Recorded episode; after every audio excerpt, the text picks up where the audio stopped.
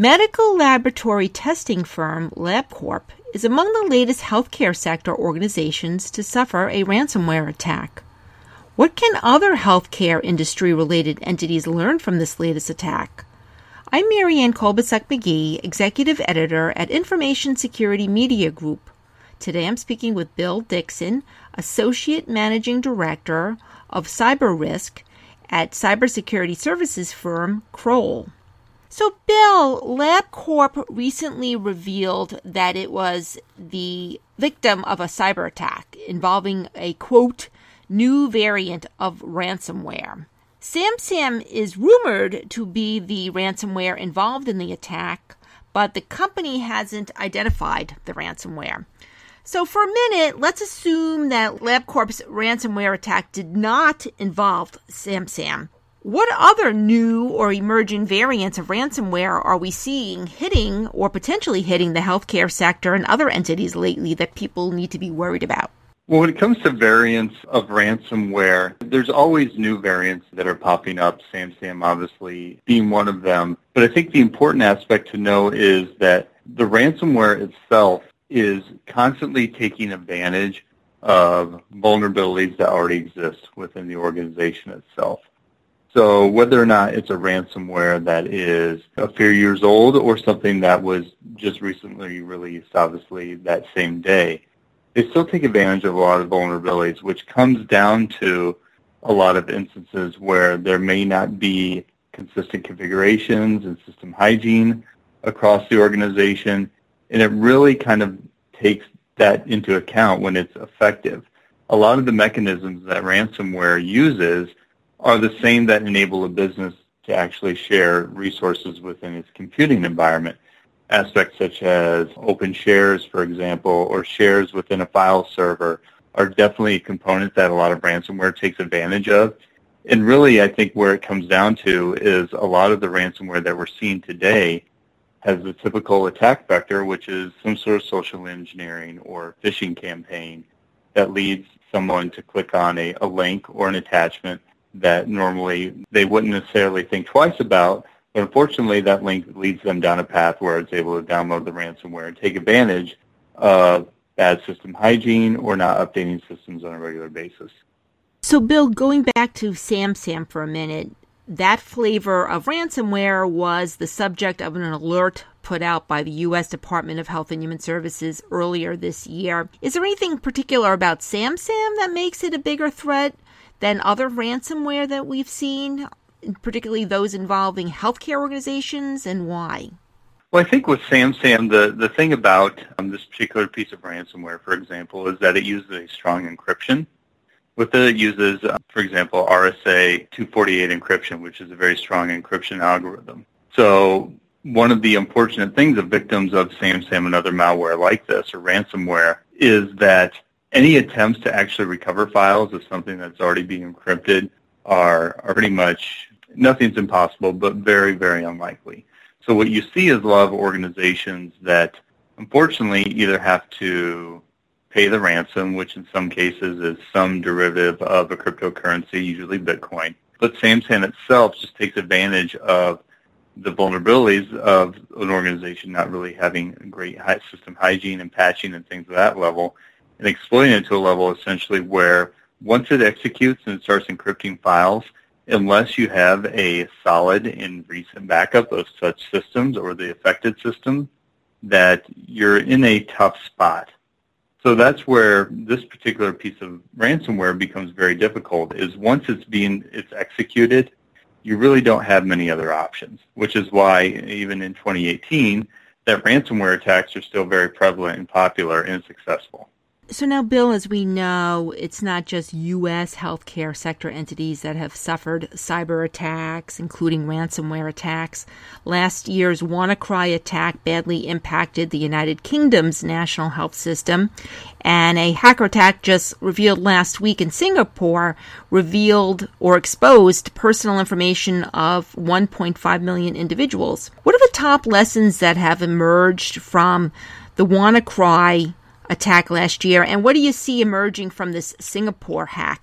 Well, I think for example, one of the eye-opening things from WannaCry last year was the realization of how fast some of these different ransomware and variants of malware can spread. It's no longer, especially when you're dealing with a sophisticated piece of code, sometimes like some of these different pieces of malware are, of how quickly they can spread within the environment. And I think what it should light on is the importance of doing diligent monitoring and identification of what's going on, but also it really kind of shed the light on the importance, especially within a lot of industries, the importance of having network segmentation. Essentially the ability for an organization to identify where certain assets within its environment sit. And by segmenting the network, for example, it enables the malware to essentially slow down. You're kind of slowing it down just by virtue of things being disparate and in different aspects and assets sitting in different parts of the network. Now, specifically, the cases that you have mentioned, the reason why a lot of these spread is because of the fact that networks are not segmented. And the fact that the vulnerabilities that we're talking about are widespread. It's just not one or two systems that may be missing certain configurations, patches, things of that nature. They're widespread throughout the organization, and typically it's not necessarily a single instance of one particular bad piece of hygiene or bad practice. It's ubiquitous across the organization. And that's what's taken advantage of, right? I mean, that's why you see a lot of ransomware cases that affect the hospital with 85 beds, and then you see it affect, a multinational corporation over 100,000 employees. It really doesn't have any discrepancies on those type of organizations on who it affects. So it takes advantage of vulnerabilities. And the unfortunate thing is, large or small, businesses and many companies still have the same organizational issues when it comes to patching systems in appropriate timeframes, and actually looking at what are their actual defenses to be able to stop and detect these early on. So now, Bill, although the advice we hear usually from law enforcement is don't pay ransoms to cyber criminals, but what sorts of trends do you see? Are there more healthcare entities tempted to pay? And under what circumstances do you see organizations deciding, well, it's easier to pay even if we have backups? So there are times where some organizations, it becomes a decision of business and economics, right, where it comes down to pay the ransom versus rebuilding. Now, where I've seen most organizations recover the most effectively in the case of ransomware is that, one, they have some ability to at least detect it immediately. It doesn't mean stop it, but it means have something in place where they detect it from the onset and they can make swift changes to essentially limit the outbreak. Where organizations tend to shy away from and have difficulty is essentially what I would call the rebuild or rise from the ashes approach, right? You've been taken down by a piece of ransomware, and sometimes your only choice is to essentially come back from essentially the beginning and start over. That is an option some organizations take, and again, it's a law in some cases of numbers and risk, but in some instances, that is the best option. It's maybe not the best from a speed of business, but that's where a lot of our organizations are starting to turn from, which really this highlights, like I said earlier, the importance that if you have none, if your organization out there that hasn't been hit or you're fortunate enough to have a minimal impact, it's the detection capabilities and understanding of how to swiftly make a change to the network, make a change to systems so you can essentially combat what's going on and not be a victim of essentially your own environment, which a lot of these ransomware takes advantage of, which is an unfortunate aspect, but it's taking advantage of the same methods that we use to make our business, essentially business decisions done easily every day with ease of computing, ease of network connections, sharing of information, file shares, things of that nature. It's taking advantage of those same things that we use to conduct business. And I think it's putting a lot more controls around those different aspects of what you're going to see a lot of organizations start taking steps towards in order to avoid really kind of what I talked about, having to start over from the beginning. Or in some cases, having to pay that ransom and really not having that level of assurance that, one, the system is actually going to be recovered, and two, that they're not going to be a victim again. Because in a lot of instances, organizations that pay the ransom, unfortunately, may not take the necessary remediation steps that need to take place in order for it not to happen again. So they expose themselves to being not a victim once, but maybe twice, possibly three times. So this is a trend that actually exists today. It's unfortunate, but it is something that happens. So, Bill, with that said, what are the biggest mistakes that you see healthcare and other entities make in preparing for a possible ransomware attack, but then they're caught off guard because they didn't do something?